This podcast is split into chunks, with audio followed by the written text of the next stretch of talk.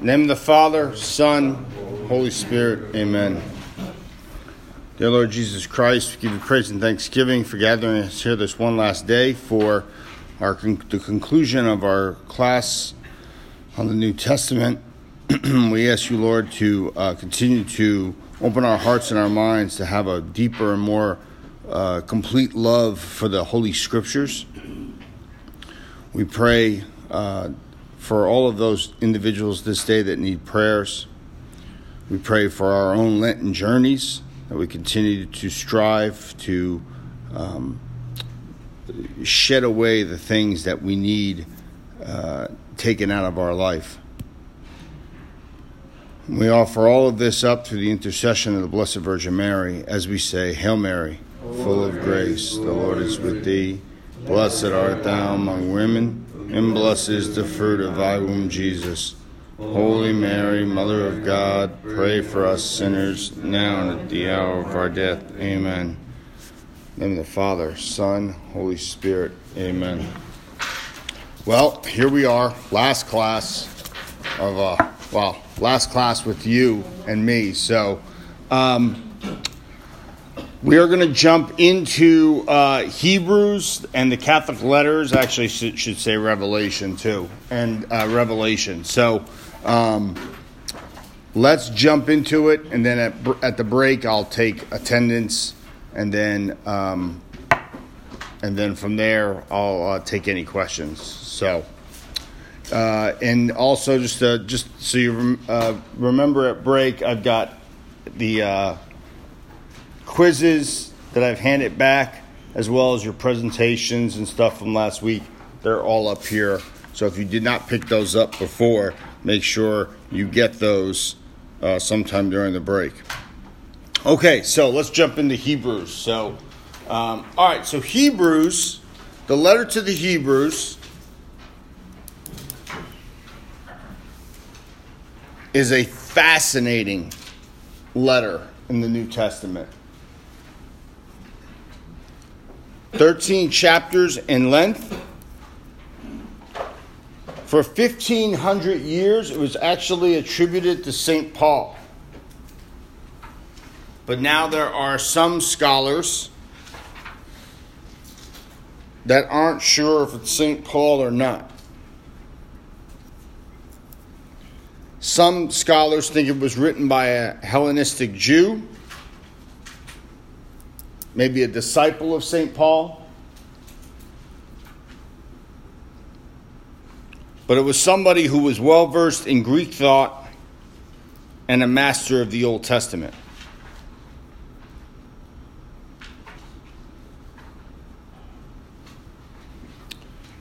Possibly what people think, this is again scholars, the doctrinal content is Paul but the literary composition is an unnamed collaborator.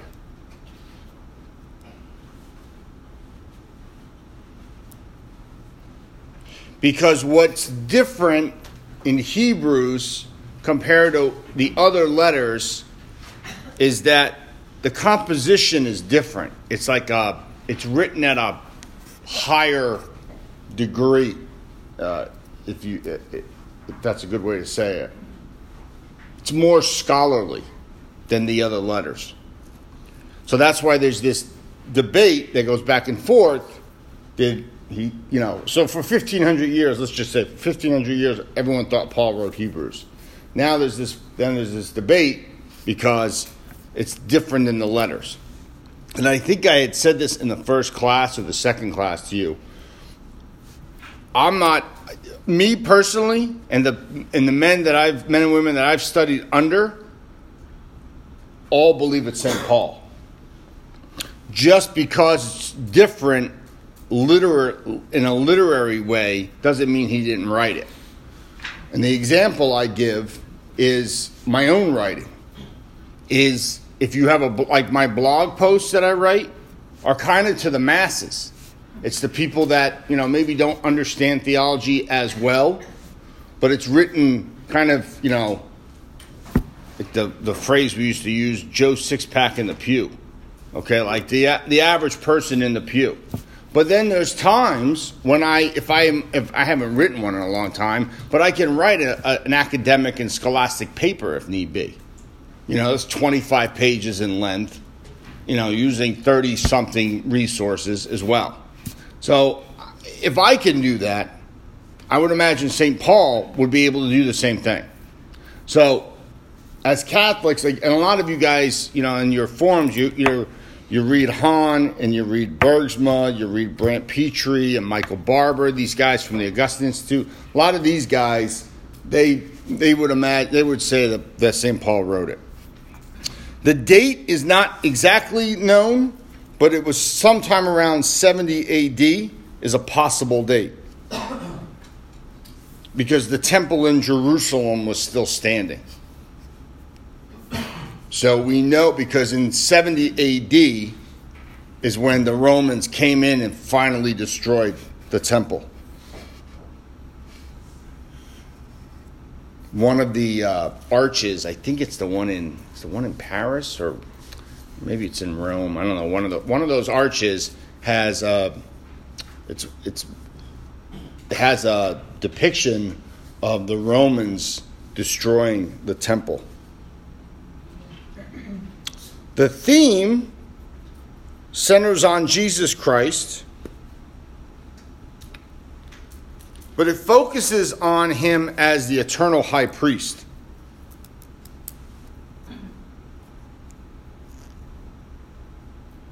You guys need the lights out? Is it would be easier to see?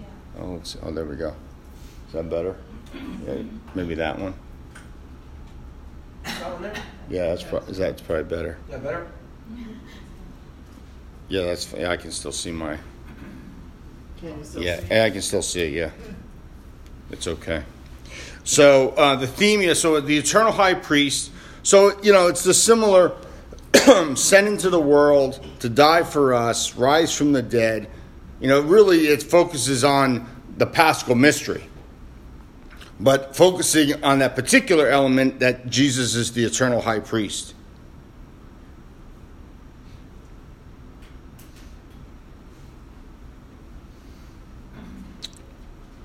And obviously, now our, Lord reigns with God the Father and the Holy Spirit.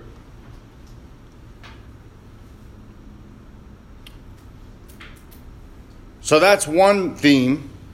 Another one is that Jesus and the new covenant are superior to the angels.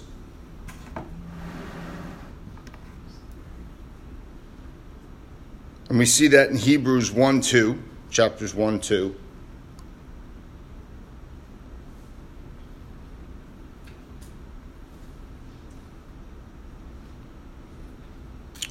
Jesus and the new covenant are superior to Moses.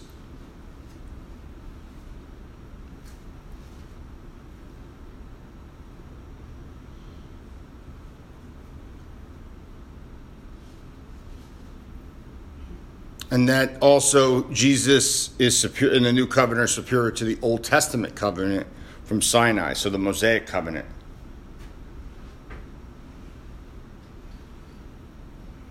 So I'm a big fan of the Old Testament. Hebrews, I love the book, the letter to the Hebrews, because it just how much of the Old Testament we get in the New Testament.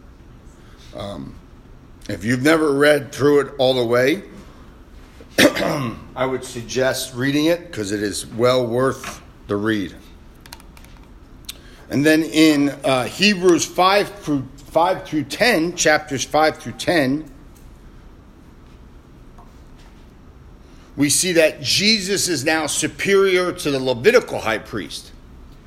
So we see the Levitical high priests. So this one, again, whoever's writing this has a very, well, I would say St. Paul. St. Paul writing this as a Pharisee has a very good understanding of the Old Testament and has a very good understanding of also the Levitical priesthood. So Jesus is superior to the Levitical high priest. And then Jesus' priesthood is better than the high priest, and that's we see that specifically in chapter 7. So better better priesthood than the high priest. So the high, the, the Levitical priesthood, our priests that serve us every day in our parishes, they're the that that priesthood from the Old Testament is now fulfilled with the priesthood that we have today, which Christ Himself established with the apostles. So His priesthood is better. His covenant is better. We see that specifically in chapter 8. The new covenant is better than the old covenant. It's a fulfillment of the old covenant.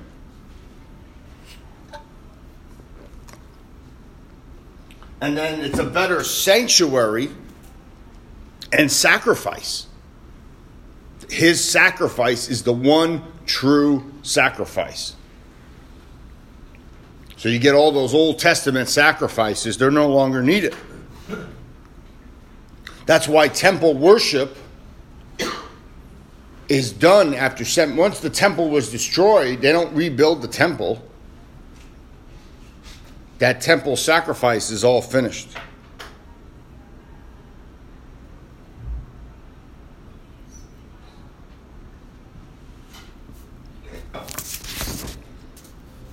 And the big thing that we're going to see in Hebrews is also Melchizedek.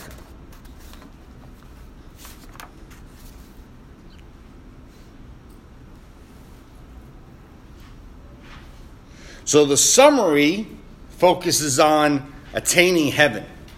How do we get to heaven? How do we get to where Jesus Christ is?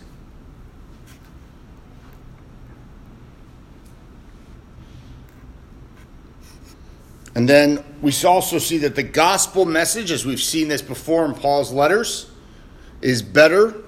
The gospel message now is addressed to all. It's not just for the Hebrews, not just for the Jews, but it's given to all men and women.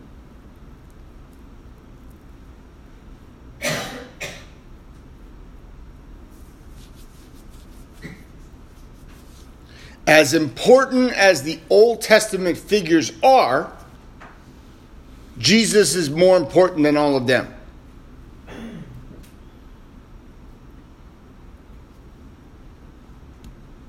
What was that, Omar? Uh, okay, it's gonna have to wait. So.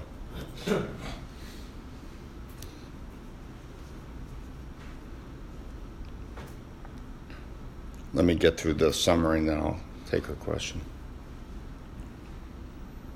So, as important as those Old Testament figures are, you're looking at like Abraham, Moses, the angels. Jesus is more important than all of them.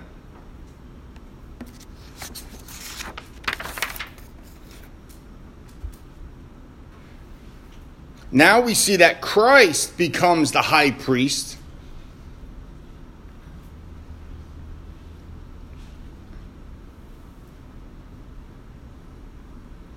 which was foreshadowed in, back in Genesis 14 with the figure of Melchizedek.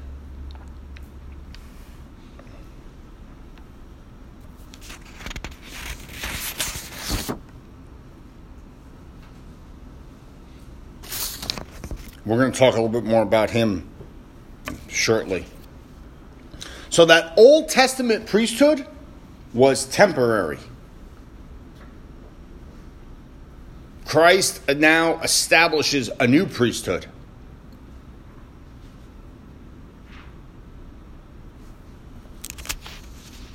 Not only does he establish a ministerial priesthood, but there's also the priesthood of all the baptized. Because don't forget, when we are when we are baptized, the Old Testament roles of priest, prophet, and king now are, are given to us as well.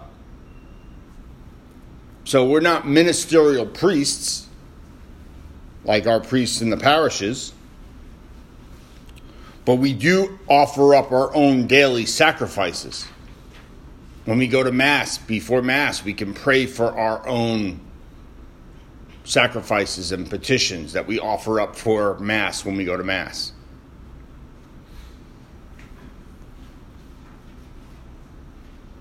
Christ has a new sanctuary.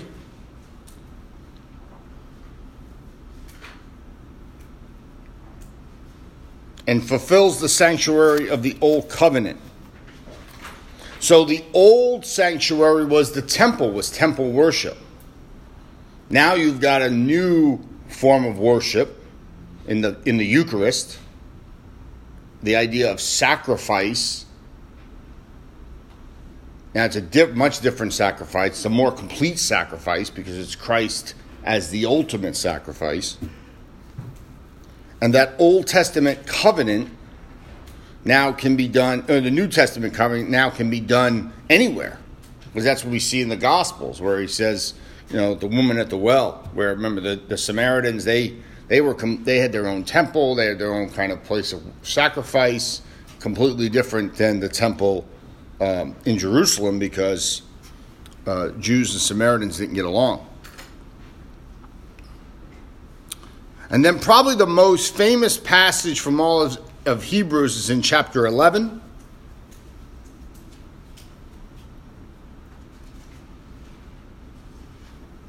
Where we see examples of the heroes of the faith. So, even though Jesus is more important, we still got these great Old Testament heroes.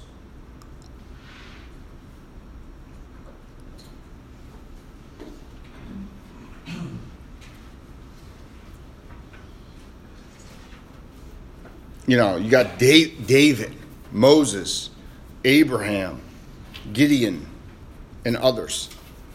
David, Moses, Abraham, Gideon, these great heroes of the faith. what was her question? Um, what do you think about the discrepancies in the location of the incense altar comparing Hebrews and Pentecost, whether inside or outside the curtain of most holy place? let me see it.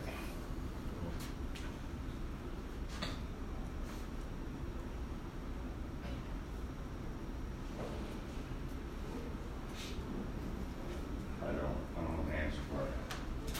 Oh, yeah. I, that's too, that's too detailed for me. Can you say the question? I I just couldn't hear it. Yeah, I'll read it.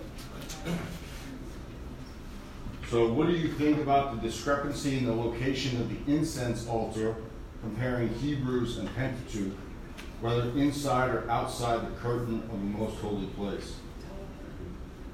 Yeah, it's that's I just don't have an answer for it. That's a that's a that's a real detailed question, which I'd have to do some research on it myself. So I apologize for not having the answer. Ask Father Will. That's our pastor up there. Eh, ask Father Will. That's a good idea. Yeah. That would be a question. He now he might he might say the same thing. He might say, "Go ask a Bible scholar," because I don't know. Deborah, email me that question, and I will uh, email John Bergsma because him and I have been going back and forth about facial hair on Facebook. So send me a picture. Him and I were both on newadvent.org recently, right next to each other. And I screen, took a screenshot and I put it on Facebook. And I tagged him in it. And he's like, this I said, it's kind of cool when we're on Facebook, we're on newadvent.org together in our pictures. And he's like, "Yeah, but you have a much better facial hair. You might, you have much better facial hair than I do because he has none." And Michael Barber and Brant Pitre both have facial hair, and he's like the trifecta on the sacred page. So there's the three of them that are on the sacred page together. That's a that's a website. If you haven't been haven't been to it, focus obviously on the scriptures. And so Michael Barber, Brant Pitre, and John Bergsma, but those the other two ha- only have facial hair. And I said, man, you're the only one out of the trifecta that doesn't have facial hair. I'm like, you need to grow it. And he's like, no. He goes, if I grow it, it's way too light and it doesn't look good. So, uh, so yeah, shoot me that. Shoot me that. Send me an email, and I'll ask. I'll ask Bergsma personally. Okay, so the theology we've got multiple. We got multiple um, ideas of the theology. So, so the one one of the aspects of the theology is Christology, which I think you guys are going to get into more next class, which is actually the study of the person of Christ, both his divine and human natures. And so in Hebrews, it talks about how Jesus Christ redeemed mankind. So he, he is now the primary mediator. So where, you know, David and Moses and Abraham, uh, Noah, Adam were all mediators of their own covenants. Well, now Christ is the mediator in the new covenant. And he, he, his sacrifice on the cross and the shedding of his blood is now redemption for all of humanity. What makes Jesus even more unique is that he is the one, he's the perfect victim, he's the lamb, but he's also the true high priest. And he's better, this sacrifice that he does is better than all the Old Testament sacrifices. Man couldn't redeem, we couldn't redeem ourselves on our own. We needed God to do it for us. So back in Genesis 3:15, in the proto-evangelium, which was the first gospel, the, the, you know moments after the disaster happens with Adam and Eve, God promises us, us a savior, and this is this is Christ. And the core of the letter happens in chapter eight, verse one.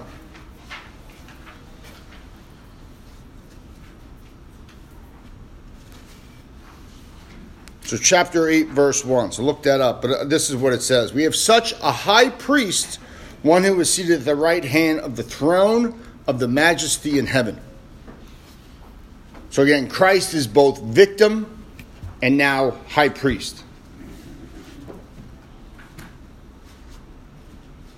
It's one of the reasons why we, we also talk about Mary as the Ark of the Covenant or the new Ark of the Covenant. Because if you remember the Ark, the, the whiteboard's on here. The Ark of the Covenant, have you ever seen Raiders of the Lost Ark? Okay? You know what the Ark of the Covenant looks like.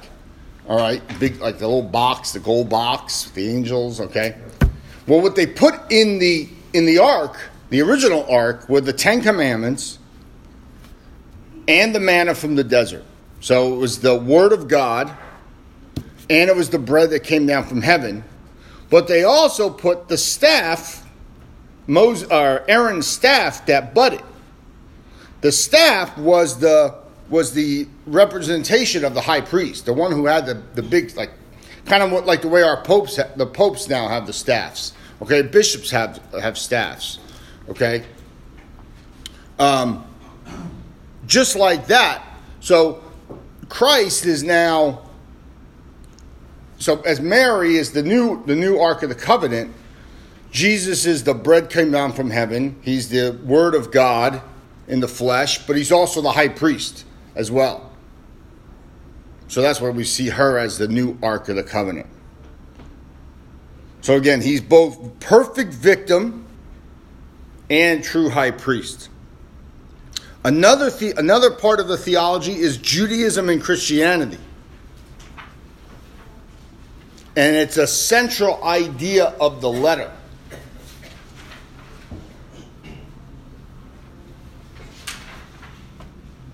And we've talked about this already, but it, all this all this means the central idea is that the Mosaic law, the law of Moses, was incapable of saving mankind from Adam's sin. Incapable. There was no way that it was going to save us. The old law is transitional in nature and very temporary.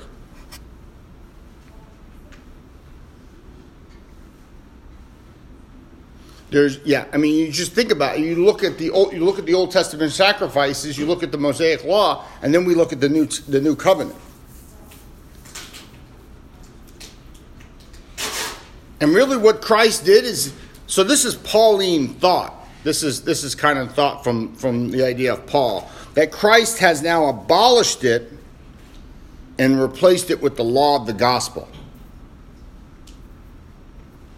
So that's you know you get into all all those ideas of the, the that the same idea we talked about Moses you know sitting and teaching now Jesus is also sitting and teaching as well Matthew's idea, you know, all the, the teachings of the Sermon on the Mount, all that idea, all of that, the same thing that Moses does, Jesus is doing it, but he's doing it better.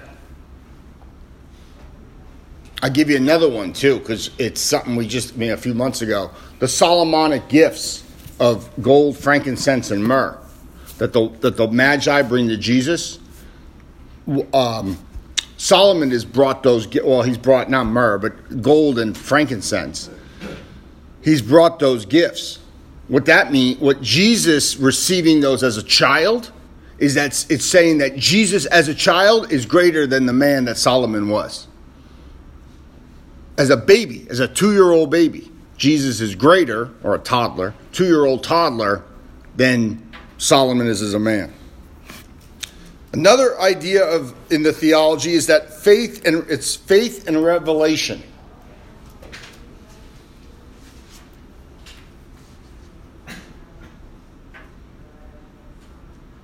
So what that means is that the letter to the Hebrews is a word of exhort, exhortation. The letter of the Hebrews is a word of exhortation to persevere in the faith. Don't get discouraged. Don't fear persecution. Don't fear suffering. We have to persevere in the faith.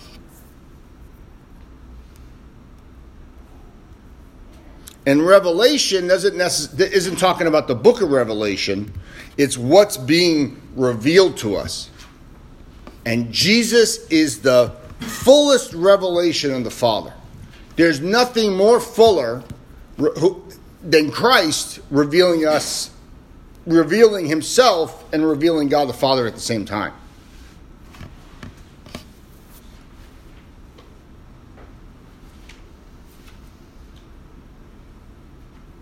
You know, we talk about different things being revealed to us in the scriptures. We hear that also in the Gospels. You know, if you know me, you know the Father. If you see me, you've seen the Father. Christ is the fullest extension. And then another part of the theology is eschatology. I've got that on the board for you.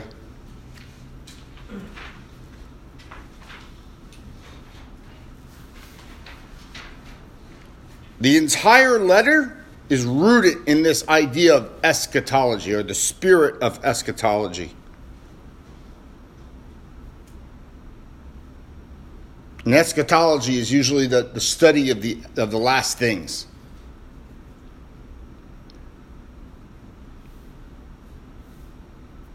Because in the letter we see Judaism, but then we also see Christianity and how Judaism prepares us for Christianity.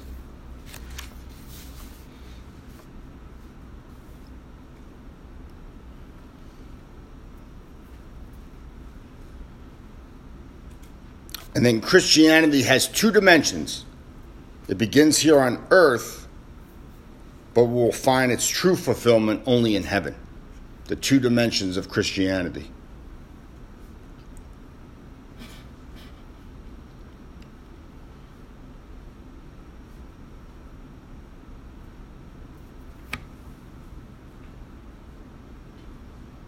And the sacred writer of Hebrews speaks frequently of the second coming of Jesus. I think I think I had mentioned it to you already in one of the classes. A good book on eschatology is written by I couldn't think of his name in one of the classes, Dr. Regis Martin, one of my grad one of my grad professors at Franciscan. He's got a he's got a couple he's got a book on death and then he's got a book on eschatology. I think I told you guys that funny story. He, he told us after reading the book on death, you'll want to die.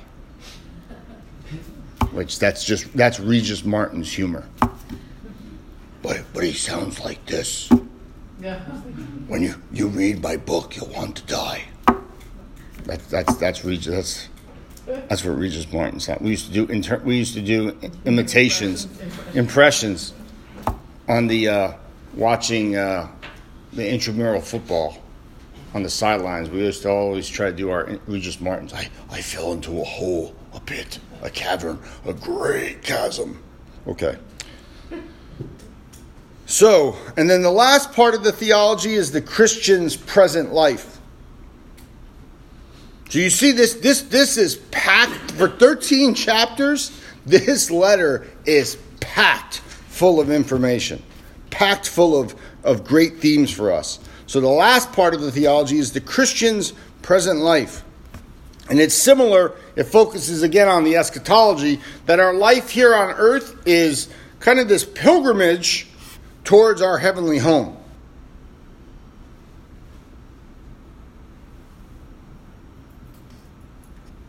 That this is not our this is not our permanent home. In in our heavenly home we'll have a rest in God, where we will permanently, eternal, um, not permanent, eternally rest in God.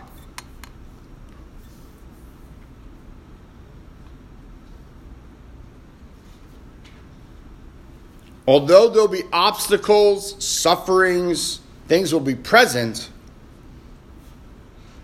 the pilgrim, the Christian pilgrim, needs to focus on faith and on hope.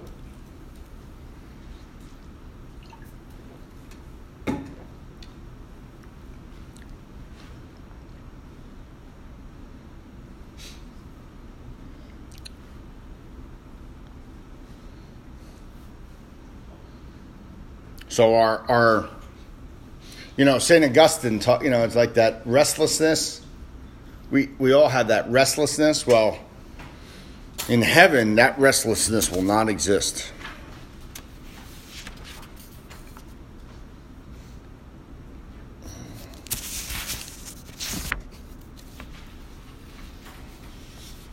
And then I just want to hit a couple points in in uh, Hebrews and then we'll move into James. So Hebrews 1, Hebrews 1 1 through 3. It's a prologue, so it's a prologue, an introduction to the letter that's very similar to the Gospel of St. John.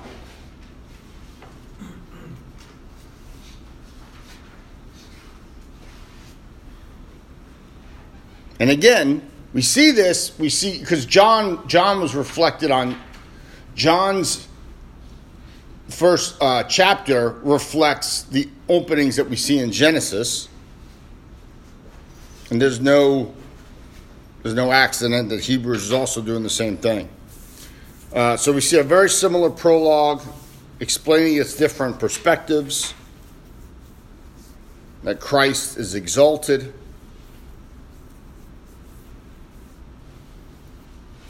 similar to what we've been talking about. God's own eternal Son, He's the mediator, universal mediator. And again, he focuses, you know, it's the he's the high priest, but he's also now he's the eternal high priest because he he takes that high priest role into heaven with him.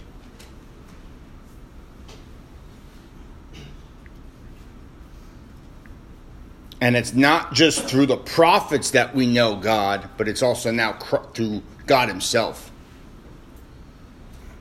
who is obviously Jesus Christ. Jesus Christ.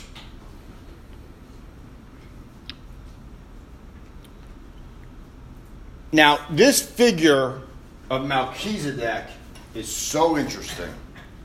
Um, Hebrews five through seven. Again, if you've never, if you you didn't get a chance, you haven't read through it um, maybe over the next couple nights, over the next week or so, or you know maybe read it um, before you go to bed at night or when you wake up in the morning. But this idea of Jesus as the great high priest in chapter five, and then. Um, and then the certainty of God's promise, and then the priestly order of Melchizedek. So, Melchizedek, Melchi, so the first part of his name, M E L C H I, Malchi, it stands for my king. And Zedek, Z E D E K, is of righteousness. So it's my king of righteousness.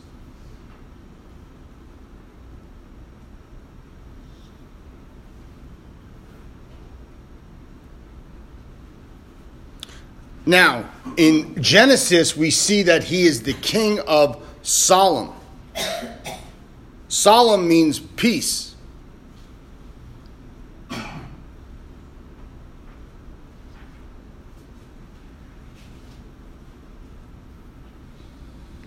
Now, you, if you remember in Genesis 22, Abraham goes to sacrifice Isaac on Mount Moriah.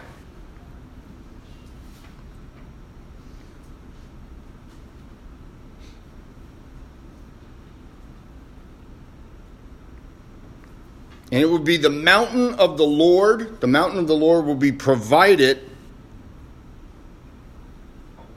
by God. The term Jeru, G E R U, means provided. So you put all of this together, the peaceful place where God provides is known as Jerusalem.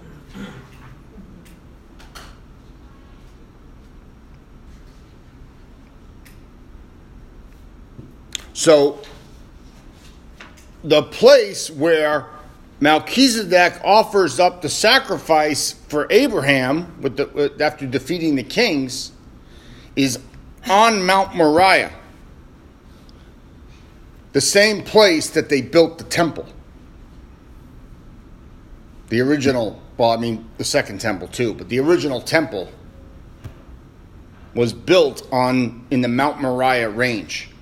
And Calvary, where our Lord is crucified, was one of the peaks on the Mount Moriah range. So the same place where Abraham offers up Isaac, where Melchizedek then offers up sacrifice, where the temple is then built, and then where Christ himself is crucified, is all takes place right on these, these the same mountain range. Now, Melchizedek did not have a Levitical genealogy. This is before the Levitical priests existed.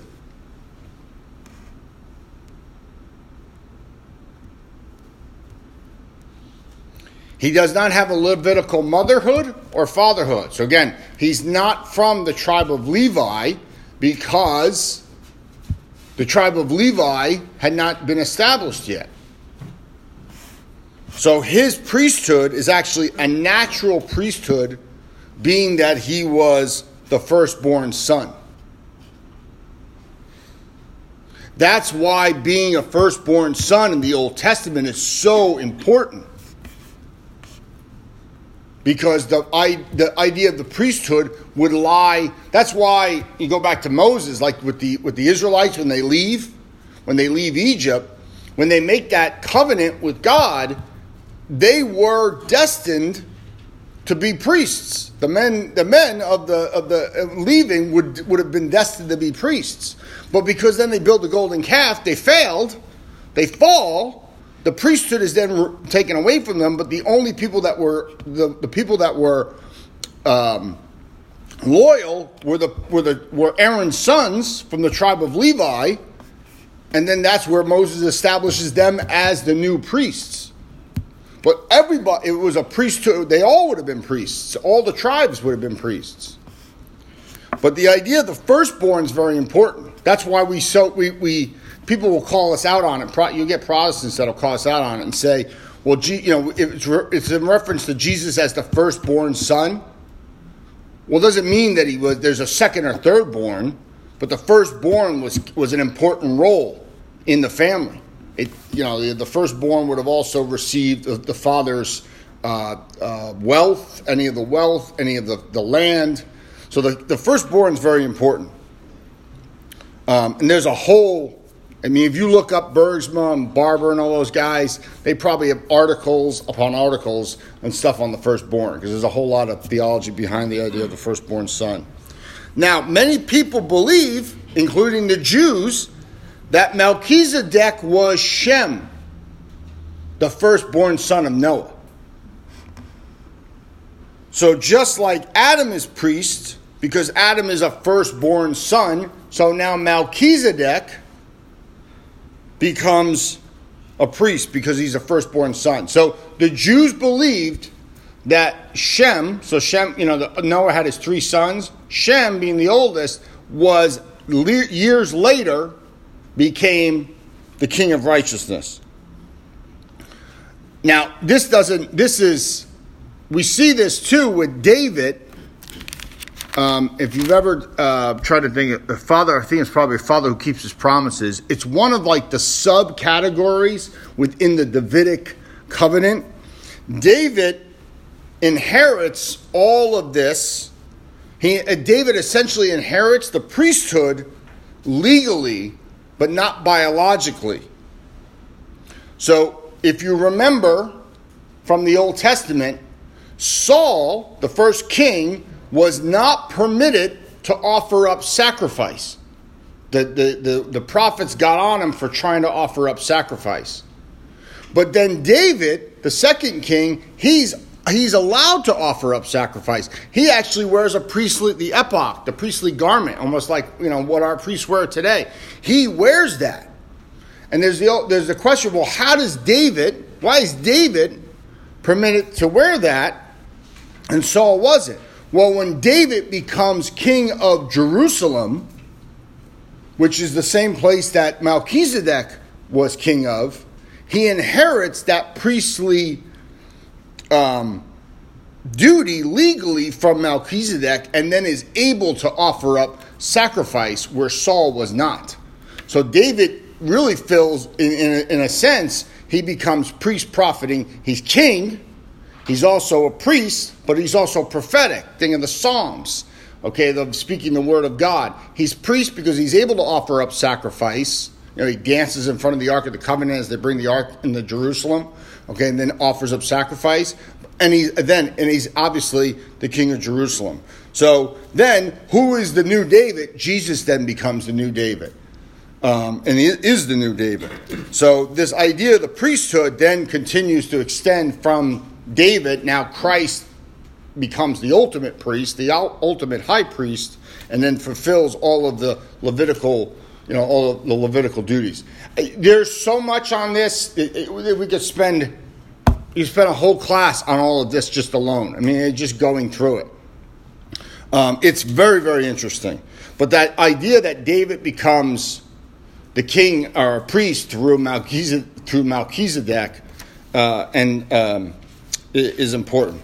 Okay, and then the last point I want to show in Hebrews is then we talked about this a little bit already uh, Hebrews 8 1 through 6. I gotta like calm myself down because if I start talking about that, I, that, that, I love that stuff about David's priesthood. It's just the coolest thing in the world. I, will I'll lose my mind. So, um, so again, Hebrews eight ch- chapters eight one through six is a key argument of the letter.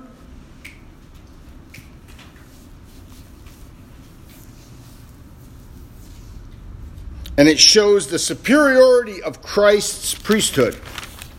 That his priesthood is superior than all the priest the priesthood of the Old Testament.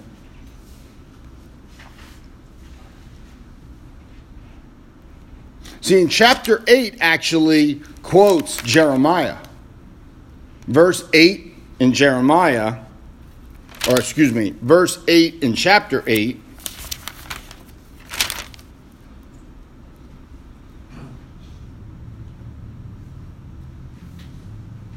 So, like verse, I can't, I see it in the light. Verse 5 uh, For when Moses was about to erect the temple, he was instructed by God, saying, See that you make everything according to the pattern which was shown to you on the mountain. No, it's all right. If you leave it, I, I can read, yeah. Uh, but as it is, Christ has obtained a ministry which is as more excellent than the old, as the covenant he mediates is better, since it, since it is enacted on better promises. And then in so that's what we've been talking about.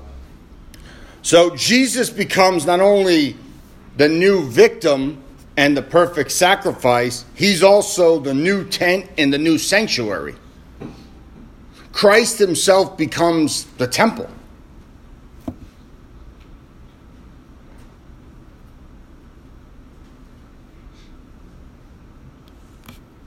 The and then um, and again the whiteboard's not here. But if you think about the temple, how Christ is the, a new sanctuary, he becomes the temple itself, himself.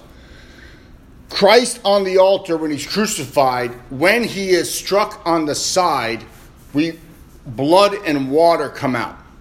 We believe that to be uh, symbols of both baptism and Eucharist. It's hard for me to do it without the whiteboard, but the temple had multiple sections to it. Okay, so you had a section kind of for the Gentiles, then you had a section for the men, or for women, and then men, and then kind of a whole section where the Levitical priests would then where they would offer up sacrifice. In that section was where the lambs would be brought, and then they would be sacrificed. Okay, so you have all this blood from the lamb in this area of the sanctuary. While the way that they would get that out, I think this is all in some of you probably read this in Pitre and Hahn, how they would get that out is that they would flush it out, out the side of the temple with water. So literally, coming out, like out of the side of Christ becomes his, well, now his bride, the church, blood and water with baptism and Eucharist. But in the in the temple, they would flush it out with water, and it would go into the Gihon River, and you'd have the blood in the water flushing out the side of the temple itself. So the same way, again, it, uh, I'm trying Jesus and the Jewish roots of the Eucharist. I think explains all of this. Maybe a little bit of Father who keeps his promises, but that's so Christ is now has established this new temple um, because he himself becomes the temple. And you know, and it's and then obviously he himself is you know he, he and the church are are one. Although even though the church is also the the bride uh, to the bridegroom. Okay that's I mean, Hebrews again. We could spend you could spend probably two, three weeks in Hebrews alone. Just there's so much in there. Uh, but again, read it on your own. Um, if you get it, if you have questions, you want to ask me questions, feel free to shoot me a question because then I can obviously go to those those guys that like things specific. But um, but that will give you, if you read it, what I just went over with you will give you kind of a basis to to read it. All right, let's focus on, on James.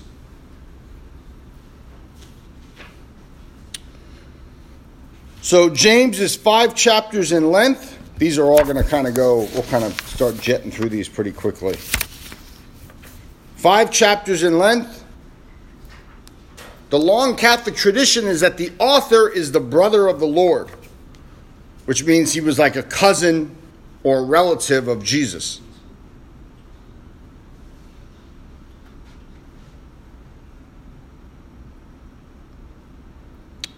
And he was a big pillar in the church in Jerusalem. This is the other James, because John, St. John, has a brother named James. This is the other James. Is this where Protestants think that Jesus has an actual brother? Yeah, yeah, because that's the well, even in the Gospels where he talks about my brothers and my my brothers and sisters, you know, who's my mother, who's my brothers. There's there's no term in Hebrew for those for that term brother. So like we're all brothers and sisters in Christ, but we're not biologically related. All of us in here. The idea that there's so everyone was like a cousin or a, some type of kin or relative like there's not even words for like nephew and like like even nephew because like in the Old Testament, Abraham's Abraham's nephew is Lot, but he calls him my brother. But even but biologically, it was his nephew.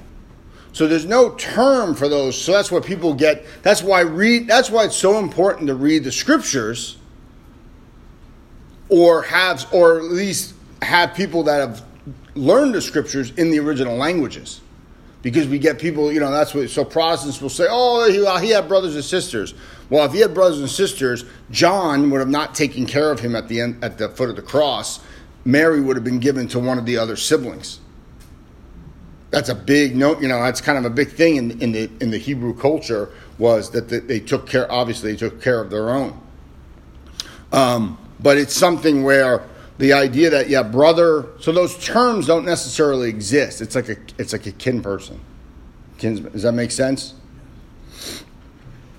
So not the brother of Saint John, but the son of Zebedee, or the son of Zebedee, uh, and he was martyred. So that that Saint John was martyred in 42 AD. So Saint John's brother. So there's the James that is in Jerusalem, which is what the, this letter is, and then there was James the Greater that ended up going all the way to making it probably to Spain. Actually, is where the you know the the way of um, the, yeah the, the the Camino. That's the way of Saint James. That's James the Greater. This is the other James. And I saw Bishop Wall last night, who he was in our he was at our parish for a Lenten parish mission, and we were talking about names afterwards because we're pregnant. And he's like, "Well, James is a good name for a baby." He's like, "Our Lord chose two of them." So, because his name is because Bishop Wall is James is James Wall. So, uh, he's the, the, diocese of Gallup bishop and a, a, priest of Phoenix for many years. Uh, so James was written around 57 A.D., but the exact date is not completely known.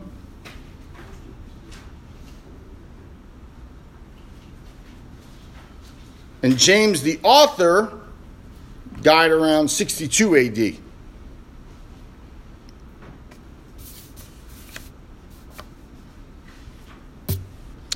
The theme of this is that the true and wise Christian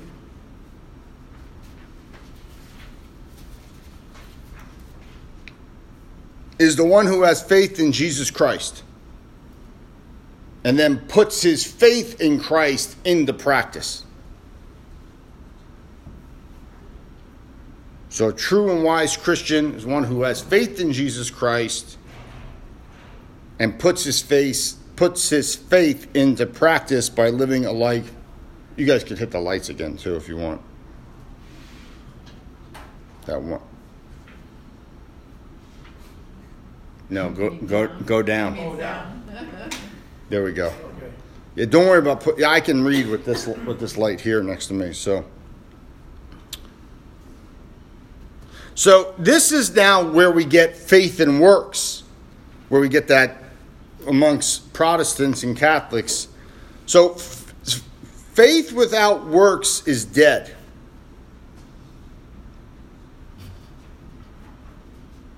The works here, what works is meant by, are not external rites, but it's about keeping the commandments and living the Beatitudes.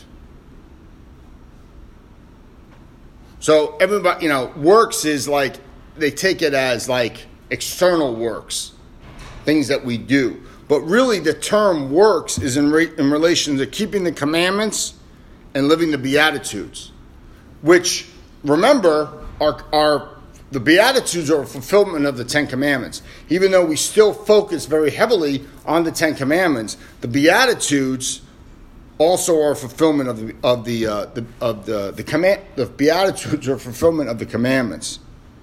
The beatitudes are, are works of love. So that's what when you talk about works in here, you're talking about keeping the commandments and living the beatitudes.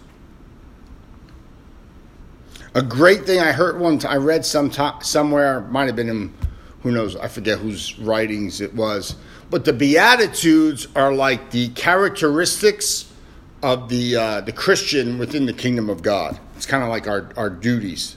It's not like you pick and choose what Beatitude you're going to follow. But we, fought, we need to follow them all. So the summary is not very clear. It's not a clear outline, this book. There's a lot of moral exhortations. But he moves kind of going back and forth from one point to another.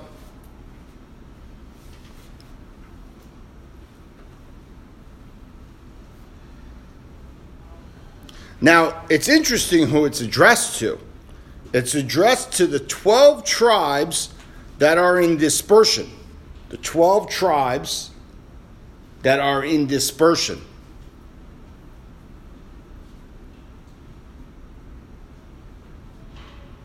So those are the Christians who are in the new Israel.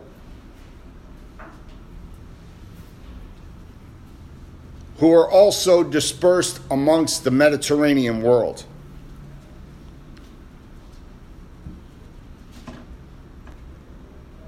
So remember, remember we talked about. Um, I think I mentioned in the first class to you. There's like diaspora Judaism in the, during the time of Christ, Jews that were not living in Israel, but were were, were living in the Mediter- Mediterranean world. This is now to the Christians living in the new Israel, living in the new covenant. We're now dispersed also amongst the Mediterranean world.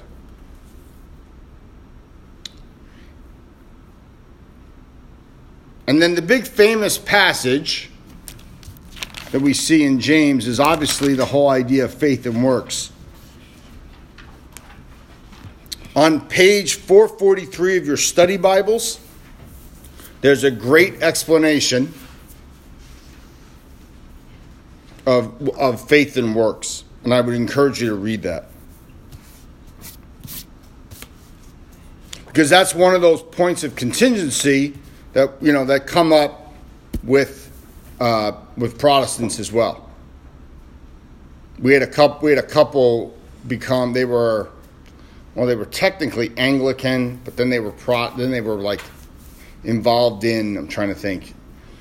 Some kind of non-denominational for many years.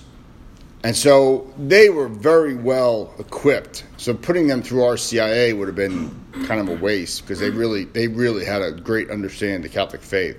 So myself, this goes back five years ago. Myself, Father Will, and Father Chris at the time when he was parochial vicar at the parish, uh, we sat down with them, and this was one of the things that they didn't have a clear understanding of was the idea of faith and works.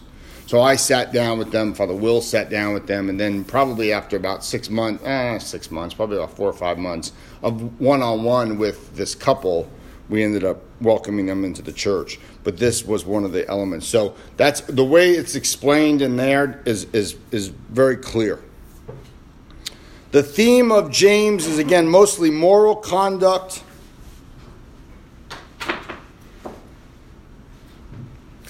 And then the other cool thing that we see in James is also anointing of the sick.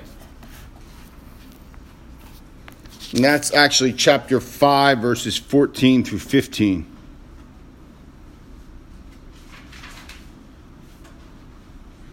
And that's essentially what we know as anointing of the sick.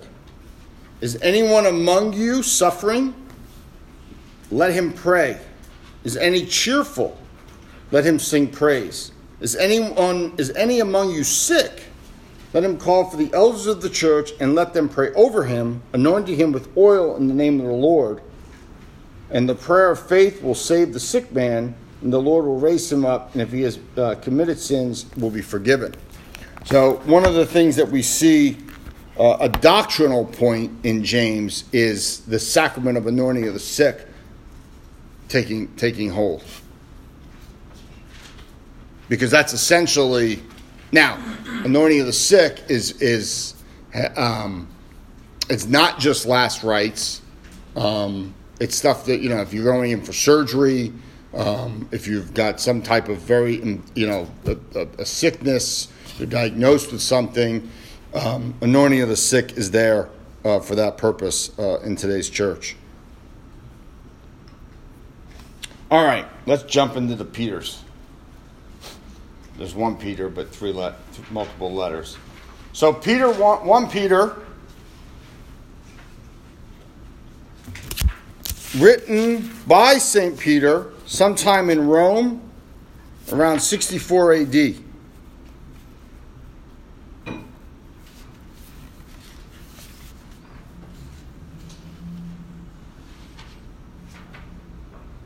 It's short. It's five chapters.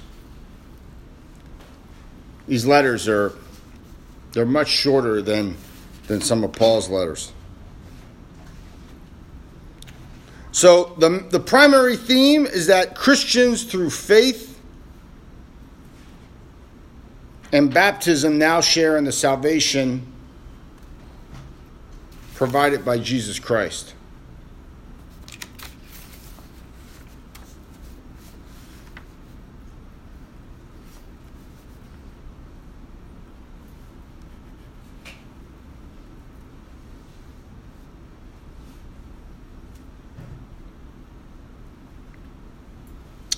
The summary is similar to the letter of St. James.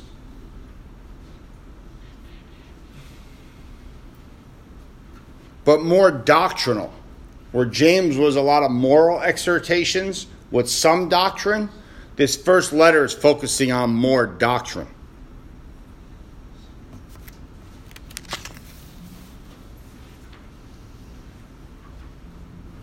It's not written to any specific audience. Although Peter's writing to Christians in Asia Minor, he doesn't say who they are, if it's Jewish or Gentile. It's probably a combination of both Jewish and Gentile Christians. So, like, you know, Greeks and, or like the, someone that was a pagan but wasn't Jewish, and then Jewish Christians. So this must have been a captivity. Was he in captivity? Yeah, more than likely, or was or was just about ready to be cap- captured. So he would have needed somebody to get these letters out. Correct. Yeah. You know, does he write? I mean, he's a fisherman. I, I, they don't have public education how is he able to write these letters? Well, he's inspired by the Holy Spirit, but he also has John Mark, who's his translator. St. Mark, the gospel writer, was his translator.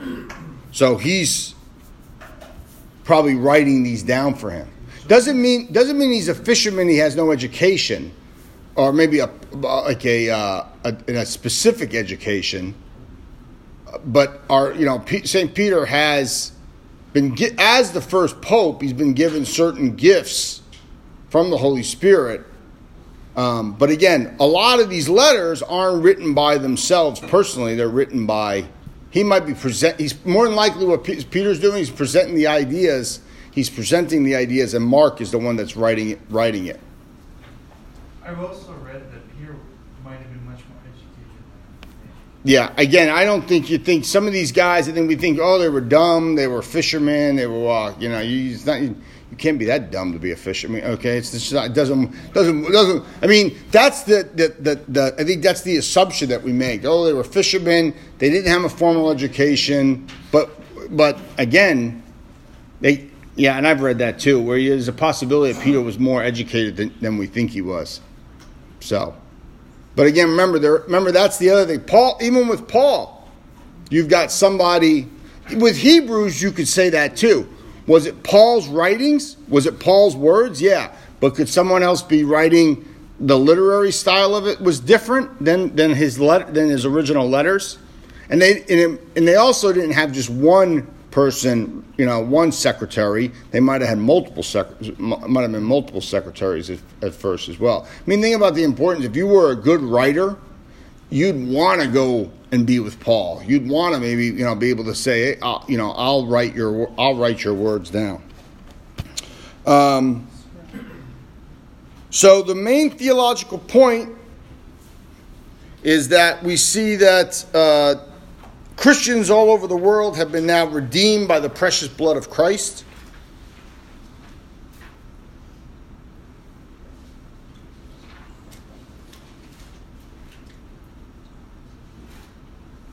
Christ is fulfilling the Old Testament or has fulfilled the Old Testament.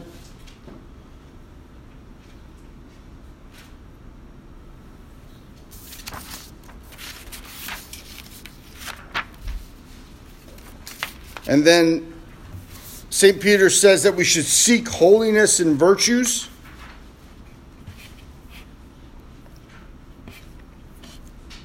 Seek holiness, seek virtues, seek virtues, resist temptation.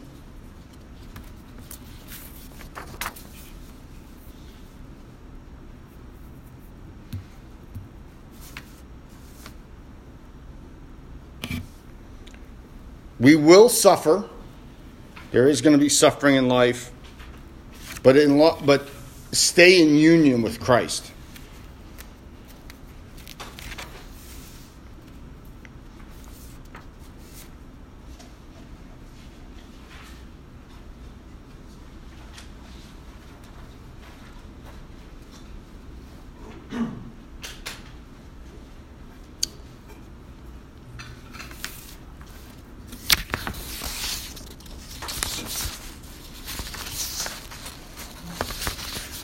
So I'm going to finish up with uh, I'll do Second Peter with you, and then we'll take a break, and then we'll come back and do John, the three Johns, Jude, and Revelation.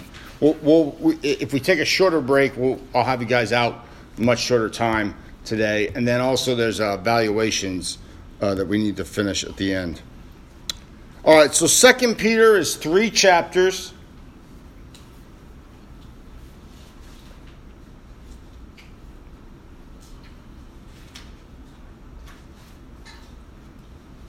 Again, written by Peter, although some think it was not written by him because of the date.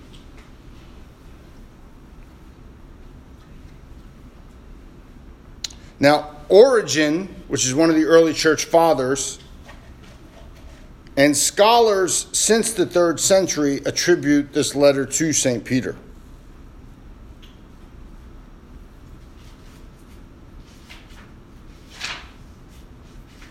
There's no specific indication date when it was written.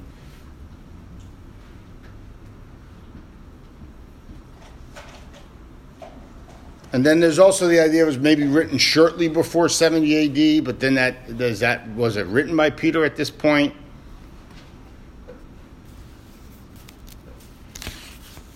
But again, there was no indication when it was written. The theme focuses on the Parousia, or the, the second coming of Christ. So it focuses on the second coming, which even though now seems to be delayed. Remember, because the early Christians, Jesus said, I would return. I think they thought he'd be coming back. You know, I had a professor in my undergrad. I said the, the early Christians like would do this throughout the day, like looking, waiting for Jesus to like stare, staring at the sky, waiting for Jesus to come back. So, and then the secondary theme would be the the refu- the uh, refuting of false teachers and their errors about Christ and the second coming. So that's why we start to see the church start to write down things, especially with the Gospels, because Christ isn't they're not Christ isn't coming back. So let's we need to write down about we need to write down and talk about the life of Christ because he's he's not he's not coming back as quickly as we thought. Did, um, did, I can't remember where I read it, but um, did Paul, Peter even almost sort of seemed to question some of even Paul's theology a little bit? Yeah, we yeah we've talked yeah yeah we talked about it two weeks ago. Yeah. Yeah. And, and uh, I'm sorry, I just find that really kind of interesting. Would you be elaborate on that again, or, or you want to? Well, he just says that there's certain writings of Paul that are obscure. And he's probably talking about some he and, and scholars believe it's stuff, stuff in in Romans, in early Romans. Like the faith alone? Yeah, a lot. Yeah, some a lot of a lot of those points were were because they are there's an obscurity. You know, I think Peter didn't fully understand them himself at times, and he says they were obscure. Now this this is not this looks like a letter,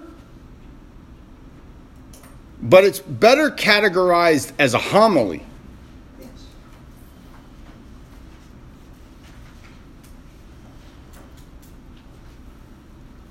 Because it's it's so again it looks like a letter but more can be can is actually can be categorized better as a homily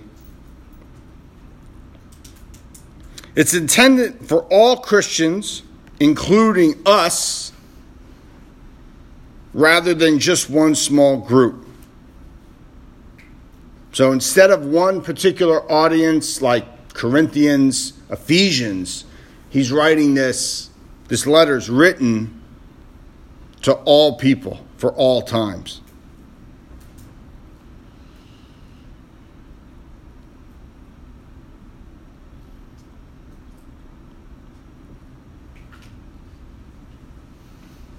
You know, chapter 2, he talks about like the idea of, of false prophets, what false prophets will face. And, and what's interesting, he says, For if God did not spare the angels when they sinned, but cast them into hell and committed them to the pits of depths, darkness to be kept until the judgment. I mean, it was the idea that false prophets are going to be, uh, that are going, are going to come up, but also the angels, when they sinned, eh, God punished them as well.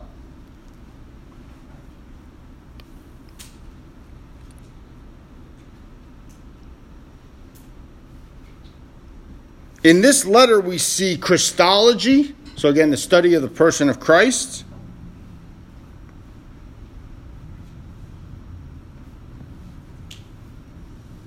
It's a well developed Christology.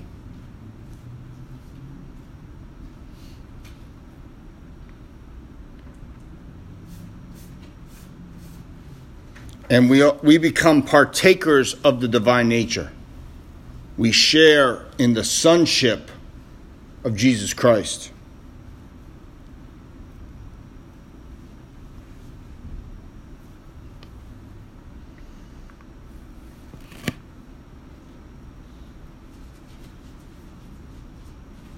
And then the main theological point is that the Parousia, the second coming, it will come, but it might be delayed. And that our eyes should always be focused on Christ coming back and Christ's return.